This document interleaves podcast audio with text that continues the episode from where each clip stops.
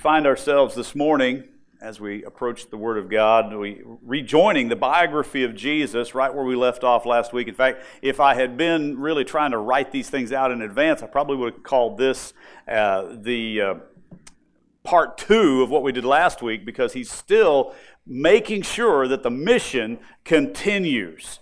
But we'll see this week that Jesus is going to not only keep the ministry going, but he is going to actively be multiplying the ministry. He wants not just to be able to be able to do it in one place, but to do it in other places at the same time. And so, if you would open your Bibles to the book of Mark, chapter number three. And we're going to read uh, a few verses here together. And some of it is a list, which we could spend a lot of time on. We won't spend a lot of time on it, but I want you to hear this portion of the book of Mark from chapter 3, verses 13 through 19. You read along as I read aloud. Verse 13 begins this way And he went up on the mountain and called to himself those whom he himself wanted, and they came to him. Then he appointed twelve that they might be with him, and that he might send them out to preach and to have power to heal sickness and to cast out demons. Simon, to whom he gave the name Peter, James, the son of Zebedee, and John, the brother of James, to whom he gave the name Boanerges, that is, sons of thunder, Andrew, Philip, Bartholomew, Matthew, Thomas, Judas, the son of Alphaeus, Thaddeus, Simon the Canaanite, and Judas Iscariot, who also betrayed him, and they went into a house. Let's pray together. Father God, we do come with gratefulness and thankfulness before the scripture this day. And Father, for everything that you've done to, to churn our hearts this week as we remembered the, the faithfulness that you've shown to this congregation over the last 38 years, as you're going to continue to do, we just ask you, Lord God, to take the truth of what's in these verses now, plant it deeply in our hearts. Let us not be uh, concerned with the, the, the dinner for the next few moments, but instead, Father, be thinking about what you would speak to each one of our hearts. We love you. We ask you to move during this time. In Jesus' name I pray. Amen.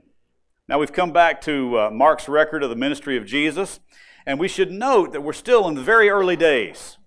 This is probably between six to nine months after his uh, time of temptation in the wilderness, so it's less than a year after he's been baptized, probably more like seven or eight months after he's been baptized. He's been slowly going through this, uh, this area around the Galilee where he's based his ministry there out of Capernaum, and he's gathered disciples as he's gone. Some people that were very faithful, some that were there a lot while he was preaching, but he's been moving now for some time and from synagogue to synagogue, from place of preaching to place of preaching. Uh, there's been a lot of people come. But it's still pretty early days of the ministry of Jesus, and so there's the ministry is still building. Now we'll see later on that the ministry starts to fall off. I mean, there, when, when he starts to preach some things that are tough, and people start to complain and grumble, and they walk away. But this is the period of time where it's still growing, and and, and it's interesting because e- each day that you were with Jesus was a new experience. You never knew what he might say. You never knew what he might do. Each message was fresh and exciting because it was directly from the mouth of God, and it was that kind kind of a time in his, in his ministry. Each gathering with Christ was full of wonder and awe because, hey, you never knew what might happen. You might see someone healed of a sickness. You might see blind eyes open. You might see deaf ears opened and unstopped. That was what was going on. So it was, it was people wanted to be there because you didn't want to miss a moment. And so that's what's going on. The ministry of Jesus is still growing. More and more people, by word of mouth, were hearing about the work and the ministry of the Master. But Jesus wanted to do more. And what I mean by that was he was still in his physical body re- restricted to one place at a time.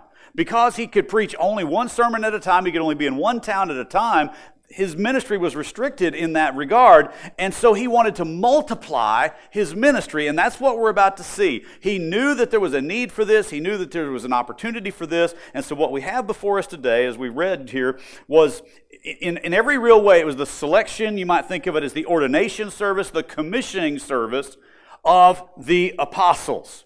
Now, it doesn't use the word apostles here necessarily. Uh, some of the translations, it just leaves that out. Some of them put it in. We, we, this, this is one of those places where the translations vary a good deal. So don't worry about the differences in your translation. The story is all the same, but it's talking about the call and the appointing of the apostles. The idea being multiplying the ministry through his disciples, multiplying the ministry through his followers. Verse 13 starts us off as we see Jesus climbing up one of those local mountains. Now, if you've ever seen pictures of the, the Sea of Galilee, all you had to do was leave the seashore to be climbing a mountain because that, that, that lake is at the bottom of a kind of a bowl there. In fact, it's below sea level. So everywhere you go from the Sea of Galilee is uphill. So for Jesus to climb a mountain was just to walk away from, from the seashore. But he went up onto a mountain and he didn't make this like a big public meeting. This was one of those places that was a little bit different because he climbed that mountain, and in, in, in, in, indications here is that he actually summoned to himself those he wanted. In other words, he sent out invitations. He had very special ones that he called to be with him. Not everyone was invited up this mountain with Jesus. Not this time. There weren't any people that were just the curious. There wasn't just the, the, the general crowd. There wasn't the critic were, you know, going to be at this meeting. They weren't getting, given invitations. Jesus sent invitations to those whom he himself wanted. And I love the way it says it there. And you may say, yeah, I know, the, the ones he wanted, the 12, right? Well, actually, the indications from the scripture there, and if you read it in the original languages, there were more than 12 people here. This was an ordination service. You know, when you have an ordination service for a minister or for deacons or for elders or whatever, you, you have the, the candidates for ordination, but you also have the witnesses, the families, the children, the parents, the friends. And so if you have an ordination service, and that's what this really is, you're going to have other people invited. And so there would have been other people interested in this ordination. I mean, Simon Peter's about to be called into full time ministry in, in, in, in effect. You think his wife's going to be interested in finding out about that? Maybe his wife's mother. Remember, she was the one that was healed there, Peter's mother in law. She'd probably be interested in it. I imagine that Zebedee was probably called to this meeting because he was the father of John and James. And so there were going to be a lot of other people, even though it doesn't tell us how many. Um, you say, well, I'm, maybe I, I don't see all that there. Well, okay, you can, you can disagree with me on that if you want, but in my humble but correct opinion, there were more than just 12 people there. But the thing is, he called them to himself, and then out of that group, he appointed 12 and appointed and ordained them as apostles. We do the same thing today when we uh, see people come into ministry. God's called them, they surrender to that call of ministry and we, we want to have that person brought into a moment of, of, uh, of public ministry or public recognition. We don't go into executive session. We don't close it down. We want people who would be interested to come and be a part of that. It's a service of celebration. It's, a, it's an invitation to the group of followers to witness and to help encourage that candidate and to hold them accountable to what they've been called to. That's important. You need people around to be supporters. You need people around to be a blessing, but you also need people to say, Yeah, I'm here to bless you, brother, but I'm also watching. Because if somebody's watching me, I probably try a little harder. Now, that may not be a, a, a that may not be the way I'm supposed to do it, but it just works out that way. And God gives us people sometimes to be that holy sandpaper to keep us smooth, moving right along. Jesus obviously didn't need a crowd of witnesses. He was going to bring you know those 12 into his, his, his, inner circle at this time but it would have been important for the families and the other disciples to see jesus ordaining these 12 because later on those 12 were going to have a very special relationship with christ and the others needed to see jesus initiated this this was something that christ himself began so the wives the children the parents the other followers they were witness to this moment of multiplication. They were witness to this beginning of a, of a new phase of ministry that's going to happen here with Jesus and the, now his 12 apostles. But they all went up the hill. Think about this. They all went up the hill because they were invited.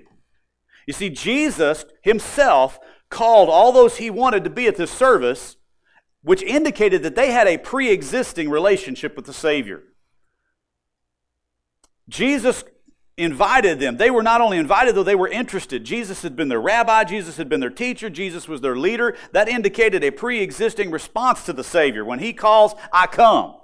And so not only were they invited, not only were they interested, but they were intrigued. They wanted to know what was about to change. They could feel something or they knew something was different because they'd never maybe had this kind of an invitation before. And so now Jesus has, has, has invited them so they're intrigued. And Jesus never failed to touch a nerve. I mean, if you went to one of his services, you weren't going to walk away thinking, well, I've heard all that before. No, you're going to hear something. He's going to, he's going to touch a nerve. He's going to explain. He's going to answer a question in such a way that they were certain because they had this pre existing experience of revelation. They knew Jesus was going to teach them something.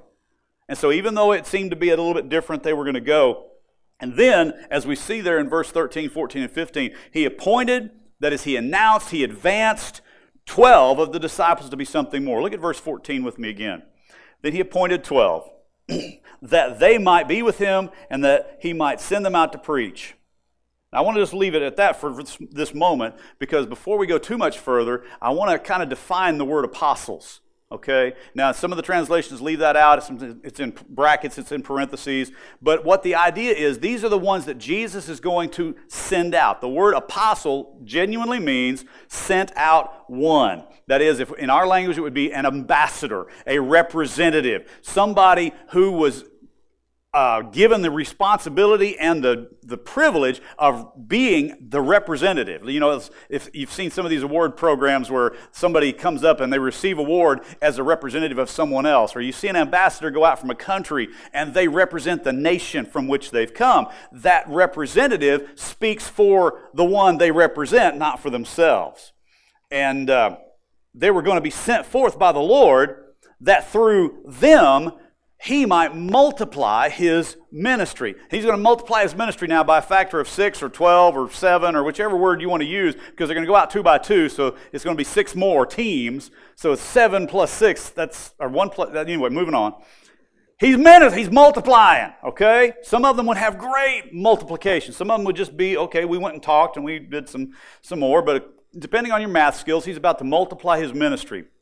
But with this small understanding, and it's very important truth, you must understand this detail you don't want to miss. An ambassador never goes out representing himself. Our Secretary of State, as our ambassador plenipotentiary for the United States, he goes out not to represent himself, but to go out to represent our nation and the, the, the, legal government of our nation. An ambassador never goes out representing himself. He doesn't go out and speak his own thoughts, he doesn't go out and speak his own ideas.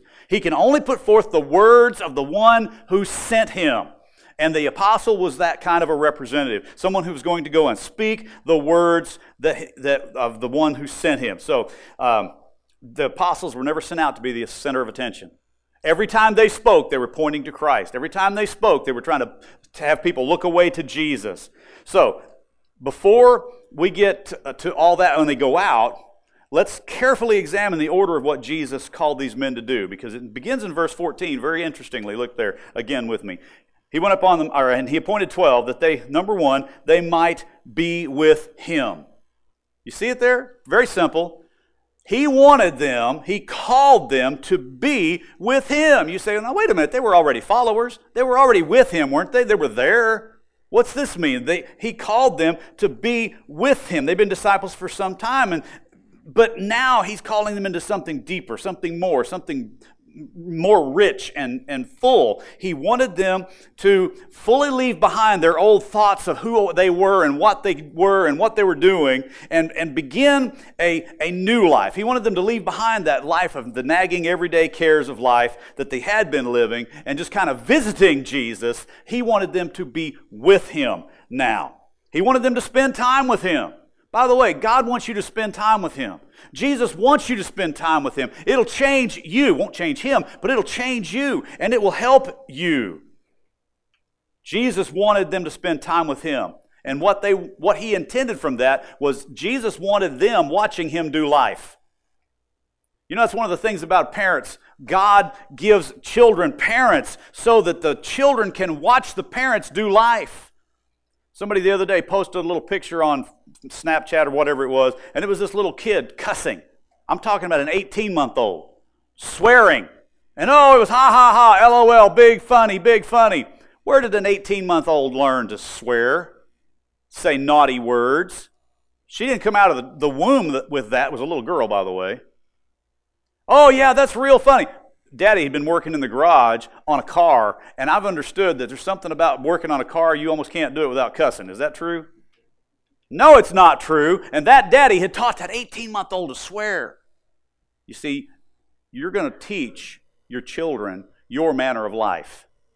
Jesus wanted his disciples with him at this time so that he could teach them and model for them his manner of life so that as they went out in ministry, guess what they would do? They would walk and model that same manner of life so that they would be like Jesus. They, he wanted them to watch him do life. He, he wanted them to watch him minister so that when they went out to minister, that's what they would do. Jesus wanted them to watch him react to opposition because is opposition coming? Oh, yeah. Are we going to have bad days? You bet. So Jesus wanted them with him so that they could see that, watching him react to people that were in need, and especially so they continued to learn about the Father. So they'd hear Jesus teaching everything he was teaching about the God of Abraham, Isaac, and Jacob. In, in essence, just to boil it down, he was calling them to a deeper walk with him, a continual deep walk with him. We, we hear that call in many different ways today.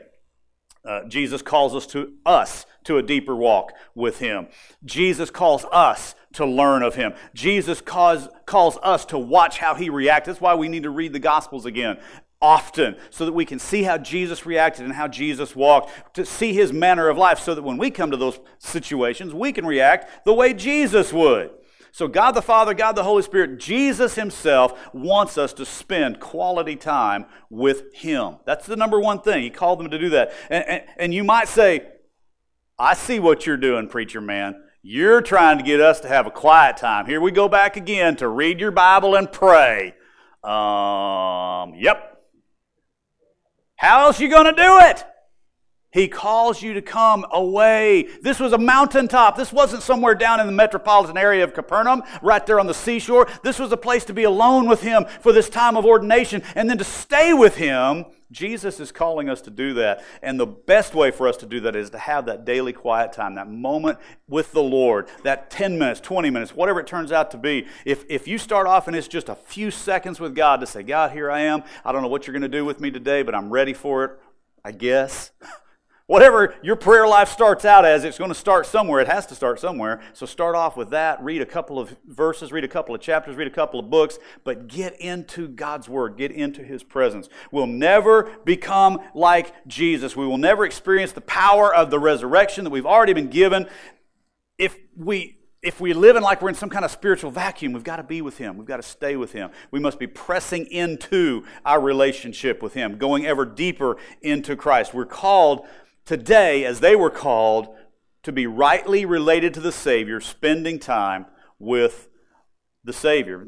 So he called them to be with him. But then I want you to notice by inference here if he's calling a group of 12 to be with him, guess what they're also going to be? They're going to be together.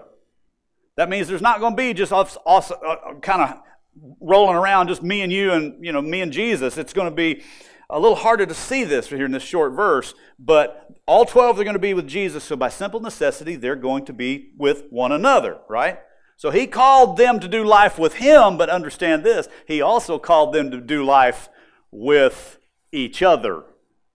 And this is where sometimes it gets a little harder. Sometimes it's like, oh, yes, I'm happy to be just me and Jesus. We're going to be just me and Jesus. But Jesus has a family. Have you some of you some of you folks got married and you suddenly realized, whoops, I married a family. Don't look at me all spiritual. You know what I'm talking about. Yeah, I thought I was getting into marrying my sweetheart, but my sweetheart has this crazy uncle. And he thinks he can tell me what to do, or he thinks he can give me his opinion any old time. Jesus called us into his family, and you cannot rightly love the Savior without also loving his body. Let me say a little bit more about that. See, he called them not only to do life with him, but life with one another, to be that support and accountability group for one another. I don't care what you think. I am sorry if you believe this, but Jesus never called anybody to be a Lone Ranger believer. You may be odd, you may be unique, you may be different. No matter how odd, different, or unique you think you are, there is a place for you in the body of Christ. Some people think, well, hey, I'm too substandard. Nobody wants me, or I'm just too above average. No matter how substandard you think you are, no matter about above average you might think you are, there is a place for you in the body of Christ. No matter how gifted or not, no matter how educated or not, no matter how rich or not, no matter how young or not, There is a place for you in the body of Christ.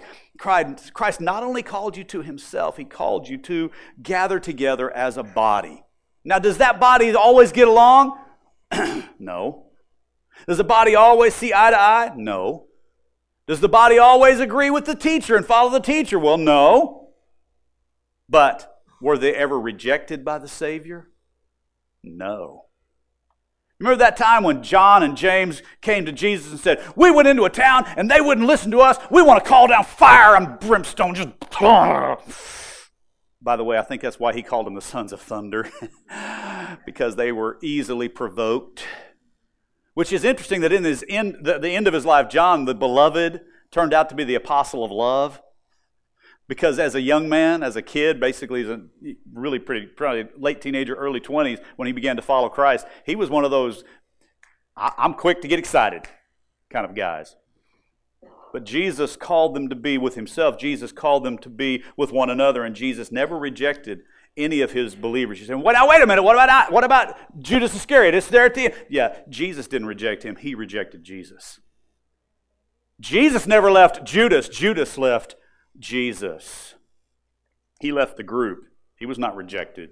See, in order to be rightly related to the Savior, you're also going to have to be rightly related to His body. You can't tell me you love Jesus, but you just, I just love Jesus, but I can't stand that church. I'm not talking about this church in particular. I'm talking about any body of Christ where God plugs you in. I'm talking about that place where you say to yourself, I love Jesus, and therefore I love His body, His family, His children. You cannot love Jesus, the head of the body, and hate the rest of the body. Can't do it. It's not possible. You'll either love both or you'll hate both. So he called them to be with him, he called them to be with each other. But then it's interesting, he called them to preach. Boy, I tell you what, that would have done it for most of us. He called them to go out and speak. Now, were these guys trained speakers? No. I mean, they've been talking all their lives, but that didn't mean they were ready to go out and speak to go out and speak in public. St- statistics will tell you that it's about the second or third most frightening thing in all of the world to be in front of a crowd speaking. Now, for those people who do it, it's just this is just part of life. But for most people, to get up in front of a group, it's like, what do I do? What do I say? What am I? What, you're going to see my hair is not parted right. None of that stuff matters, but people feel that way. And so it's one of the most frightening things. And here Jesus is ordaining these 12 men, whether it was a fisherman or a, a tax collector or, or something else, and they're going to go out and preach. Now, my first question is preach what? They're not seminary trained.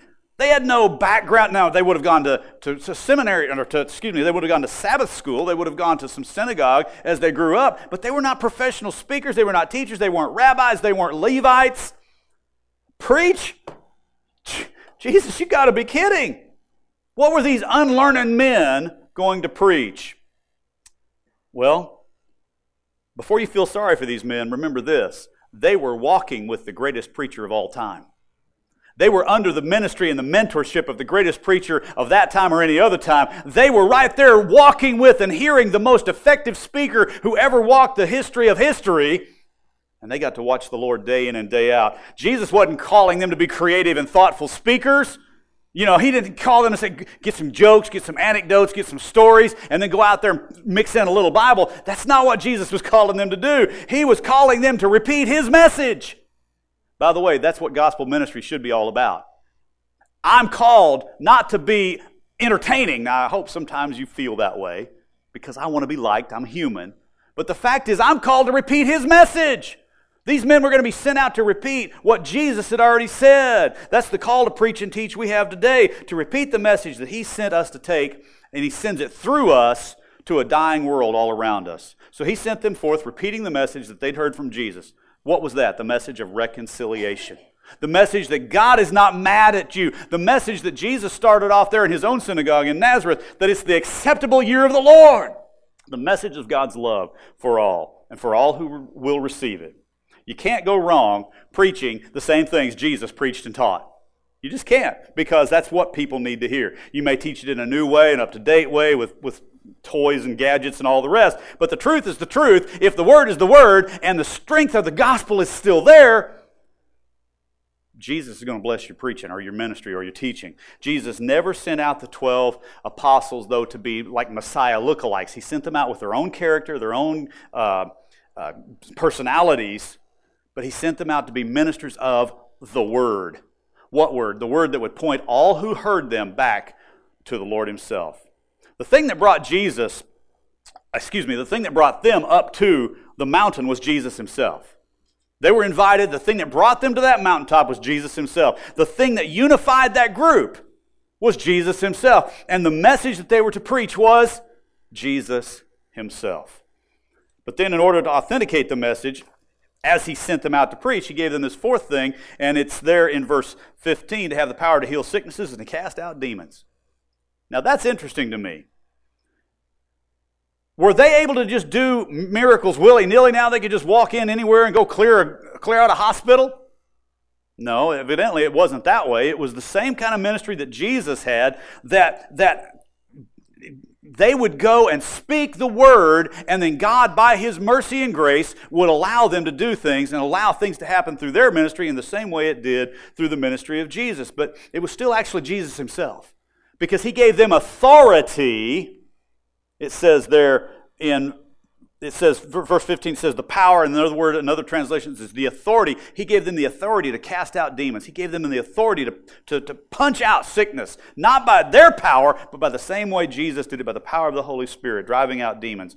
The purpose being that all who were listening, all who were witnessing these amazing signs, would be pointed back to the Father and to the Son whom He had sent. But never lose sight of this the unifying factor, the glue that held them together was Rabbi Jesus. The glue that held them together was the Master Jesus. The one that, that brought them together was Jesus Himself. And what brought them to Jesus, and in fact, if you go all the way back to the ministry of John the Baptist and then the ministry of Jesus too, the thing that brought people to them, the thing that brought people to Jesus in the first place was a common recognition. They recognized they weren't right with God. What was it that John the Baptist was preaching? Repent. Why would you need to repent? Because I recognize I'm broken. There's something wrong with me. I'm not right with God the way I want to be. And for everybody who heard John and then the people who actually came to Jesus, they recognized, they realized it was so obvious, they couldn't even begin to deny it. I'm not right with God. See, what it is, is they had actually begun to see their sin and call it what God called it. Jesus came showing them a sinless, minister. He came as a sinless preacher. He came as a, a sinless one with a deeper reminder that they were broken and separated from God. And so they came because they had that common recognition I'm not right with God. And because they felt that, then they all had also a common desire to be right with God. I mean, if you get to the place where you genuinely feel the weight of your sin, I mean, you feel it. I can see I have disappointed the Father. I'm no longer right with God. I was never right with God. I was born a sinner. And you see that and you feel that, that's going to naturally give you a desire to be right with God. Or it's going to drive you away. But God, if, he, if God's bringing that to you as conviction, it's going to draw you to God. And so that they came with a common recognition that they were wrong, that they were broken, they weren't right with God, and then they have a common desire to be right with God. Today, all around us, we see people who have their conscience so seared and scarred by sin that they genuinely don't even want to hear about God. They don't want to hear about it. They don't want to be. It's like, don't bother me with the facts. My mind is made up. That's where they're at. They genuinely don't want to hear about the love of God. They don't want to hear about righteousness. They deny sin, and they're denying sin not because they don't feel the sin, but because if they accept and acknowledge that sin, they have to admit that they're not right before a holy God. Those who had followed Jesus all had the desire to be right with God. And they saw in Jesus the way back to, to God. And so when they, they began to follow Christ, they had not only a common recognition and a common desire, but they had a common acceptance. The individuals who chose to follow Jesus realized that they had found in Christ the way back into a right relationship with the God of our fathers. They recognized their brokenness. They desired to have that, recogn- uh, that relationship restored. And then they accepted that Christ was the only way back to that restoration. They didn't really understand all there was yet, they, but they were going to stick with the Master because they had accepted that He's the way. We're going to stick with Him and He'll show us. And so they began with those three things, but then all of them together had a common devotion. They chose to stay with the Lord, to return to the Lord, to come back to His meetings, to come back to His teaching, not out of duty, but out of love and devotion. those common factors, all four of them, were present in all the disciples. And, and especially, I have, to, I have to believe, evident in these apostles, even Judas, who could fake it, and nobody could tell the difference. So they're ordained. But they're not yet sent forth. I want to skip all the way down to verse 19. According to the scripture, I, I don't want to forget the list that's there because 12 men's names are there all of them important, all of them precious to God, but I don't want to get caught up in all that. I want us to look at what happened at the end. He didn't send them out yet. In verse 19, it says, And Judas Iscariot, who also betrayed him, and they went into a house. They went to this service of ordination, and then they took their newly minted ordination and went home because they weren't yet ready to be sent forth. They weren't yet prepared to be sent out. You see, they still needed more time with the Master. Have y'all ever feel that way? Now, if God puts you in a situation and you feel like you haven't had enough time, chances are you have. But God knows, God knew with these men, God knows with you and I, there are just times when we just need more time with the Master. Maybe it's not just the master. We, maybe we need more time with the ministry group, more time getting to know my, my family, more time being held accountable by the people around me. So they not only needed more time with the master, they needed more time with the ministry group. And some of them hadn't memorized the messages yet. You know, if you were with Jesus and you heard the same message 20 or 30 or 40 times, you'd have it pretty well memorized. Now, he didn't preach the same thing over and over and over again, but how do you think they were able to write it down 25 years later? They memorized it because he was telling the story uh, to the people everywhere he went in the same way. So they needed more time with the message.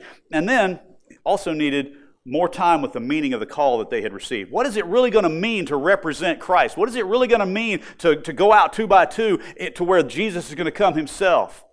So, so even though it seems like in, in other places it talks about this and they immediately go forth, it shows us right here that they took their newly minted ordination and they went home. Now, can you imagine with me, though? Some of the people that came down that hill from this service of excitement, from this service of a very holy time of Jesus calling these 12 forth and showing to this entire group that these are my apostles now. Some of those people came down that mountain doubting. Some of those people came down that mountain still in their unbelief. Some of them still had questions. I mean, we know for a fact Judas was still unbelieving. Others probably too, and we're going to see next week. Even Jesus' own family was still having difficulty accepting who he really was. So when we hear somebody say, Robert, I just don't believe in a God. I mean, come on, I just, I, I don't see it. I mean, I, I just don't believe. They're probably being honest. They're probably not trying to throw a rock in your pond. They might genuinely be honest. They don't believe. So, what do I say? What do we say to that honest doubter? Well, let me say this is what I would say. You may not believe in God, but God does believe in you. You may not believe in God, but God certainly believes in you. He believes in you so much that He moved all these various circumstances to this very moment to bring us you together this very moment to be somewhere where you could hear that God loves you.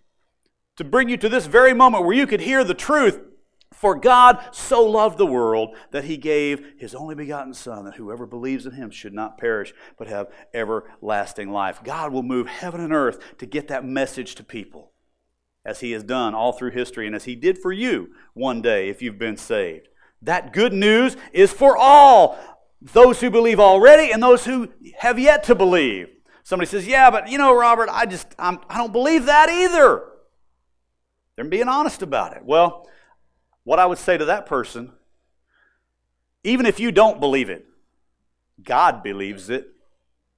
God believes the gospel so strongly, he believed it so much that he sent his own precious dear son to a cruel Roman torture device called a cross, where he died to pay the debt of your sin and my sin. The debt that you owed, because scripture says the wages of sin is death. Jesus came and took that full paycheck. That's what it really means. The paycheck for sin is death. Jesus took your paycheck and he cashed it. He took the wages of death that were due to you, didn't due to me because of our sin, into his own body on the tree. God somehow, by his supernatural ability, grace, gave Jesus all of our sin. Every sin we've ever committed, every sin we ever will commit, he put it all on Christ so that we could receive the gift of righteousness. God believes it. And God believes it so much that He still has His ministers, He still has His, His Bible, He still has His Holy Spirit preaching it and teaching it and sharing it today. But if God could have done it any other way, without sending His own precious dear Son, I think He would have done it. I mean, every person who's ever lived is guilty of sin. Even your precious dear grandma. Even that person you knew who they were such a saint, their butter wouldn't melt in their mouth. Sinner. You say the name Billy Graham, great saint of God. I want to tell you, Billy Graham, sinner. Now, am I bringing him down? No, I'm telling you that's where we all start. Mother Teresa, wonderful person, sacrificial life, all kinds of wonderful works, sinner. John the Baptist, sinner. Paul the Apostle, sinner. Why? Because we know the Scripture says, For all have sinned and fall short of the glory of God, including Billy Graham, Mother Teresa, Paul the Apostle, and John the Baptist. That means you and me as well. Your sin is not too bad that you cannot be saved. And by the way, let me say it this way too your sin is not so small that you do not need to be saved. All of us need that same salvation.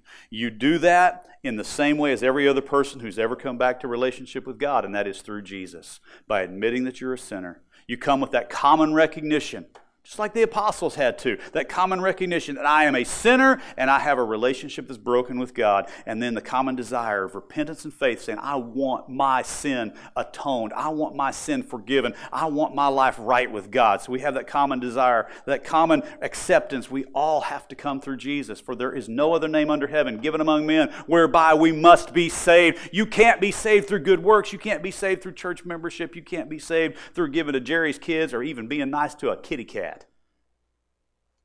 You've got to be saved through Jesus, just like everybody else has. That common recognition I'm a sinner, common desire, I need my sin forgiven, that common acceptance of Jesus.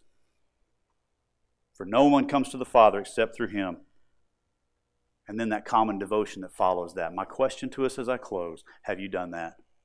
On this Sunday in which we mark our anniversary, 38 years of service that God has allowed through this congregation, many faces have come and gone.